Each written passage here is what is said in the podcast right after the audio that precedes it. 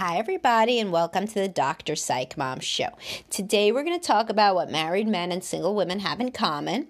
But before we do that, I must, of course, tell you to subscribe. The most recent one was about depression and when people can't admit or don't recognize that they are depressed. And this can manifest in myriad ways, including irritability, anger, fatigue, uh, body pain, like just a whole bunch of things that people don't usually associate with depression, apathy, um, just a, a meaninglessness, like a feeling of just that your life isn't meaningful. There's all sorts of ways. And if you know some more of them, then you may be able to acknowledge and recognize when you're depressed and thereby work on it, you know, which was not only good for you, but for your family.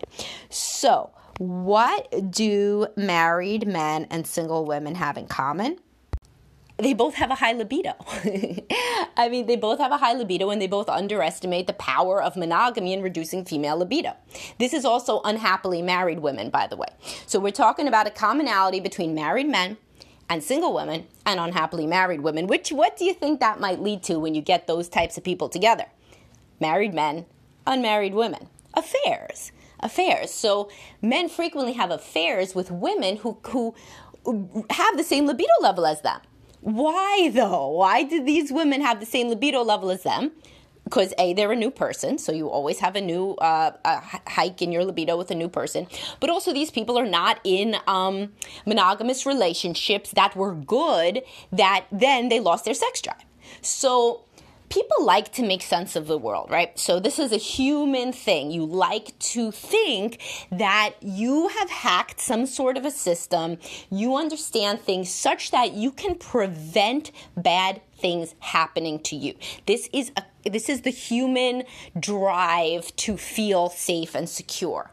This is why when you hear about a, horrible thing happening, like um, let's say a car crash where a child dies, right?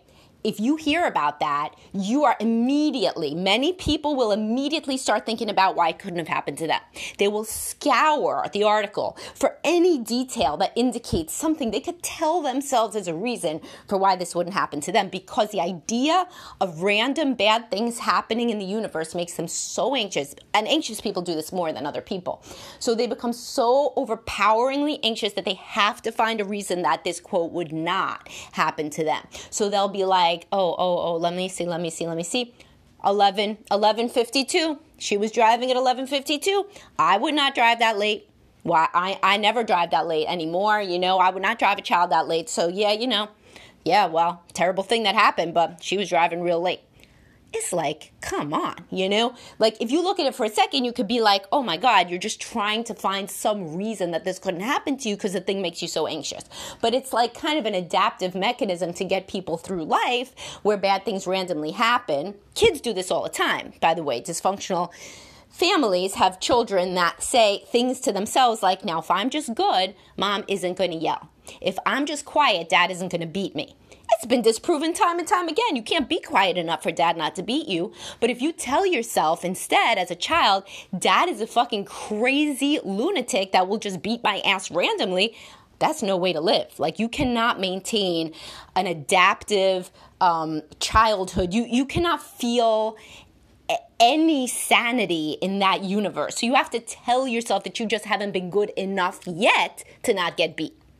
And that, ironically, is is better for kids to have that delusion than to just say my life is totally random. He's just going to beat me whenever he drinks.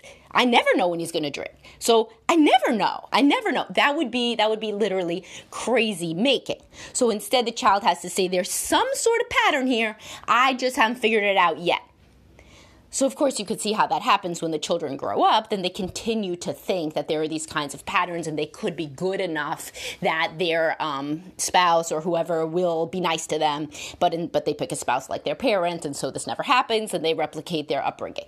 But um, so it, it doesn't end up going any better until they can get into therapy or do some deep introspection and recognize that they are replicating these patterns. But in childhood, it's very adaptive to think there's some way to fix this, I just haven't figured it out yet. So that's what adults do too. So, how is this related to our topic? Even though it was, of course, an interesting diversion, as I usually have. Women in unhappy marriages who also have low sex drives tell themselves that there is a fantasy world where if they were happily married, then they would have a sex drive. Well, this is a nice fantasy to have, you know, and of course, there's a normal distribution of sex drives.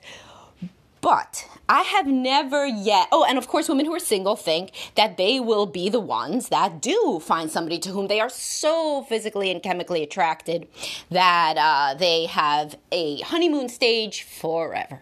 It's always a honeymoon stage. Uh, you know, sexual connection. And they will do this by, unlike the women that they know, they're going to choose better. And then they, they come up with these kind of superstitious things like, oh, those women just didn't marry men they were really attracted to. And that's why their sex drives go down when I hear about women's sex drives going down. Or the unhappily married women say, it's because those women are in unhappy marriages like me. So we all have low sex drives in, in this category of woman, the unhappily married women. We have low sex drives because um, our husbands just uh, are the problem, you know, and they're such assholes or they're so useless or they're struggling with substance abuse or PTSD or depression or really whatever the case may be. And that's why. So why do I try to dispel this illusion that's so, you know, um, nice for women to have? Uh, two reasons. One, they're going to end up real, real unhappy uh, when they realize that there is no evading fate and, like, you know, and basically it's not fate, it's habituation, it's basic behavior theory. Everybody gets used to who they're with. And for lower sex drive, the lower sex drive gender, women have less testosterone and they're more responsive to the effects of age and to monogamy and menopause, etc there's really no no going around it. Your sex drive's always going to go down. If it starts off super high, you got a better shot. But it's not like anybody perpetuates this honeymoon stage forever. It doesn't matter how attracted you are at the beginning. So a lot of women that are like, oh, those women that are like don't have sex in their marriages now, they just weren't attracted to the man. I rarely, rarely, maybe 10% of the women that I work with were never attracted to their husband. Most of them were super attracted to their husband, you know, and um, that's the common situation for most of us divorced people. Attraction was not the problem. There was other problems, but it was never this chemistry was fine it's the the the relationship didn't work for different reasons than that. So this is also an extremely important podcast for men to listen to who are tempted to have affairs or who may be in an affair and contemplating leaving for the affair partner. This only works out 5% of the time that um, people who leave for their affair partners marry their affair partners. That's 5%. And then within that, 75% of those marriages don't last until five years why do they um, why don't they last? Well i mean numerous reasons. The the biggest one that i would imagine which i see frequently is that if somebody cheated with you sometime uh, a little bit later after the honeymoon stage occurs you start to realize that they might cheat on you with someone else. And then there's a lot of trust issues and so forth. Also a lot of women who will sleep with married men definitionally have low self-esteem because they are willing to be the second fiddle and to be with a man who is not committed to them publicly, unless they too are in this situation where they're just cheating and also, and it's they just think of it as sex, and in that case, these people don't marry each other. But in the case where a woman feels very romantically about a married man and has taken a lot of shit and not spent holidays with him and been second fiddle all these years, who's what kind of woman is that? I mean, that's a woman with low self esteem, truly. And so when she gets into the marriage with him, she's still going to have the same low self esteem and probably depression issues. Then the honeymoon stage is going to wear off, and then she's, you know, a woman who who is angrier with him than his first wife was, and that's not going to go well. But um, the the thing is, people have very high expectations when. Um, so there's a single woman, and her, you know, sex drive is through the roof. The married guy's like, finally, I found somebody that can match me for libido. I'm not going to make the same mistake twice. So I'm going to be with this kind of woman instead of my wife, who was never very sexual at the beginning. Well, guess what? Her sex drive's going to go down too. And it's she's also older because you're older, so everybody's older except for Leonardo DiCaprio. He only dates the same age woman. but um, everybody else, usually a guy who's 40, He's gonna maybe go down to 30 year old woman, but not down to 20. But either way, when the twi- even if he dates a 20 year old woman, she's gonna probably want kids by 25. And at that point is when your sex drive goes down. Breastfeeding, your sex drive goes down. Body doesn't want to make a baby. But anyway, Another thing to think about when, when we're talking about this is limerence. Now, what is limerence? There's a good book, Love and Limerence by Dorothy Tennov, written many decades ago. It's still interesting read. And limerence is basically the infatuation or honeymoon stage. And here she writes that it lasts one and a half to three years, which is, you know, what everybody else has found too. Or or there's some people where limerence stays for like 20 years, in which cases, when it's unrequited love. So there's the uncertainty of the relationship is what keeps the person in a limerence stage. When the uncertainty is resolved, then there's no more limerence, aka honeymoon stage. So when you're with your affair partner, you could be with them for like 10 years be, and, and be like, wow, I know them inside and out. I know what their sex drive is. Man, you don't know shit because the, her limerence stage has not resolved. As soon as you're married, that's when you know who she really is because then the uncertainty fades away. This is why people have uh, hysterical bonding after a partner is found out to be unfaithful, as I discussed in my infidelity podcast, because the so hysterical bonding means this ra- rapid, um, intense uptick in the sex life between the partners when one of them is found out to be cheating. This happens frequently because all of a sudden there's uncertainty. It's like, oh my God, are we even going to stay together? Does he even love me? Does she even love me? And that leads to like this little version of limerence where you're obsessed with each other. Obsession is only there in with uncertainty. When you're married with kids, there's no uncertainty. Plus, there's a biological change when there is any kind of life event for women, such as aging, children, breastfeeding, uh, menopause, perimenopause, depression, anxiety, any of it. So, is this to say that every woman has the same sex drive and will have the same decrease? No, of course not. Again, normal distribution, like with everything. However, married men and single women and unhappily married women are all under the delusion that somehow there are couples that can remain in the honeymoon stage forever. You know, the only people, and I never say that one gender is better or smarter than the other. You know, that's uh, some reason that I get so many couples counseling referrals because y'all know I don't do that, but I'm gonna go off brand for a second. The only people that really understand the reality of what's going on here are the happily married women. that's the only subset. The happily married women are like, yeah, of course, I love my husband. And of course, my sex drive isn't where it used to be. Doesn't have to do with him. He's great, but I'm not 25. And this isn't a new relationship. And I love him deeply. And uh, I still don't look at him and want to rip his clothes off. I mean, because this is my husband and I got shit to do. For example, I got these multiple children to take care of and my job and the mortgage. And I'm also, by the way, you know, 40, going through perimenopause symptoms and got to talk to my doctor these are the people who understand more of what reality is. The unhappily married women say, okay, my sex drive may be down, but that's because of him and this marriage not realizing because they have no control group. You know, you don't live two lives at once like an experiment. So they don't know that no, even if they were happily married, they still wouldn't want to rip the guy's clothes off every three seconds like they would in the dating stage. And the single women, because when you're single, you're that's basically when a woman's sex drive is equal to a man's, at least as much as it can be. That's when you think about sex all the time. So there are women who have been divorced for so many years that they basically turn into single women, you know, again, and they're dating a lot and they have a really high sex drive. And they assume then that in the next marriage, they're to not make the same mistake that so many women around them make, which is marrying the quote, wrong person that does not keep your high libido high. There's no man. I mean, if, if you could be in the most loving relationship and the women in them also have their sex drive go down. The difference is they will understand, oh, okay, I love him. Let me get myself in the mood for sex. Let me at least start kissing him, something, you know, and then we can start to have sex that I find definitely enjoyable. And you can refer back to my podcast on high libido women. Do they have spontaneous or responsive desire? And I talk about how they have responsive as well in the majority of cases. It was funny because um, when I posted that one, I got somebody commenting and she's like, you know, I've been with my boyfriend for like a few years and like I still want to have sex with him all the time. So like it must not be, you know? And it's like that's literally what this podcast is for is for the people that think that there's something about being like a young woman with a boyfriend that in any way replicates what it's going to be like to be a married mom.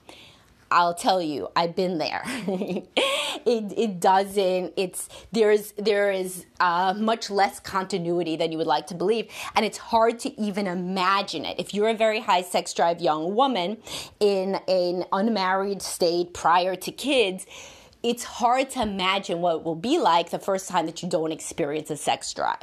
So for me, that was when I breastfed. I was 28 years old before this happened. Before that, I was as stupid as all the other women that are like, Oh no, you know, those people, they just married the wrong partner, probably wasn't attracted to them, you know, from the beginning. And so, or maybe they're just low libido people, you know, when this is when I would hear about, you know, jokes and so forth about sex going down over marriage. And um, I was like, oh no, you know, if you're high high sex drive, you know, and you married somebody that you're attracted to, then your sex drive is gonna be that way forever. You just gotta keep on do, you know, like making sure that you have the time to spend together, you know, like all this stupid shit. Who thinks this stuff? And I say stupid with love. I was stupid. Um, you know, it's a it's a term of endearment. It just means innocent, naive, right? So men think this Men are the ones who are like, oh no, I just got to work out more. They're just going to be into me again like she used to be. Unless your workout involves you literally like doing some sci fi action where you crawl into a different body and become a different man, it ain't gonna do anything. It doesn't do anything. Mostly what happens is she's like, oh fuck, he's going to the gym. I guess I gotta say he looks good. Okay, you look so good, honey. Oh, tonight we have to have sex. you know, I mean, that's what it's like when your wife of 20 years sees her husband of 20 years go to the gym. Okay, good. That's nice. He looks cute. All right, good. You know, but it's not anything like how she used to feel about you when she wanted to fuck your brains out at the beginning because of habituation. The same thing, the same human phenomenon and mammalian phenomenon that makes exposure therapy work the same reason that you could cure a dog phobia by just hanging out with a dog is why you can cure the honeymoon stage by just hanging out more with your husband. I mean, that's just what happens. People get used to shit. And so, um, well, for me, since um, I'm sure you're on tenterhooks, you know, waiting to hear about my personal epiphany. The first time was when I was breastfeeding, when I had my first baby and I was breastfeeding when I was 28 years old. And I was like, oh my God, I don't feel anything. I don't want to have sex at all. And it was shocking. It was like having a limb removed, you know, like, it's like phantom limb syndrome. It was like, uh, it's I should I want to have I'm a person who wants to have sex. What happened? Why don't I want to have sex at all? And I was like, "Oh my god, this is what the women I work with who are postmenopausal must feel like." And I remember telling that to my then husband. This is it. This is what the, it is to have low sex drive. And it was so astonishing for me cuz I had always, you know, categorized myself as so high sex drive, etc. I didn't realize what I really was was a young healthy woman. I was very sexually open, so I did have a high sex drive but I hadn't come up against any biological things that would have, uh, you know, decreased the sex drive yet. And by the time I had my first child was about was so if I got married, I got married at 26. I had been with my husband from 25, no, no, no, 20 24, then 26, then 28. So by that time, it was about four years. So it was time for the limerence phase to wear off anyway, and the breastfeeding just shoved the last knife in it. And I'm not saying that I, with my ex husband, did not have sex again or anything like that. Certainly we did. You know, I had two other children, you know, and, and the sex life was never an issue, you know, but it, it was a profound decrease from how I had felt about myself previously, which is that this was just a way I was wired and I was just always going to be high sex drive. So it's so, uh, that's why I'm so sure that nobody's doing a bait and switch with their husbands, you know, because I was there and the women I talked to were there. And it's like if you remain with somebody that you know you're attracted to and you still have no sex drive, it's more shocking to you, honestly, than it is to the guy. And the guy takes it so personally, but the woman knows it's not personal in especially if she's done any sort of introspection or if she's happily married, you know? And then she's like, "Oh my god, yeah, I mean, he hasn't really done anything. He's fine, you know, and I just don't want to have sex anymore. So it's the more happily married women, which at that stage, you know, I was at that point, and who are like, oh my God, this shit just changes. It just changes. So for any married men who are listening who feel that you've found this kindred spirit in some sort of single woman right now or divorced woman that you're attracted to, and you feel that you have found your uh, soulmate sexually, remember she's just a human. She's just a mammal. And she feels it now. She's so in love with you that she's never going to change in any way. But she does and even the women who are high sex drive do. And even the women that are the sexual pursuers that I talk to still don't want it all the time because they're women. So whereas men who are high sex drive sexual pursuers, you could push them into a closet in the middle of your kid's birthday party and give them a blowjob, and as long as you know, like it's only five minutes, they'll do it. A woman, never. Never, never, never, unless she's a diagnosed sex addict, in which case you're going to be dealing with a lot of comorbid personality disorder symptoms that you don't want to get involved with. But um, anyway, hope you found this instructive and illuminating as usual, and I will talk to y'all soon.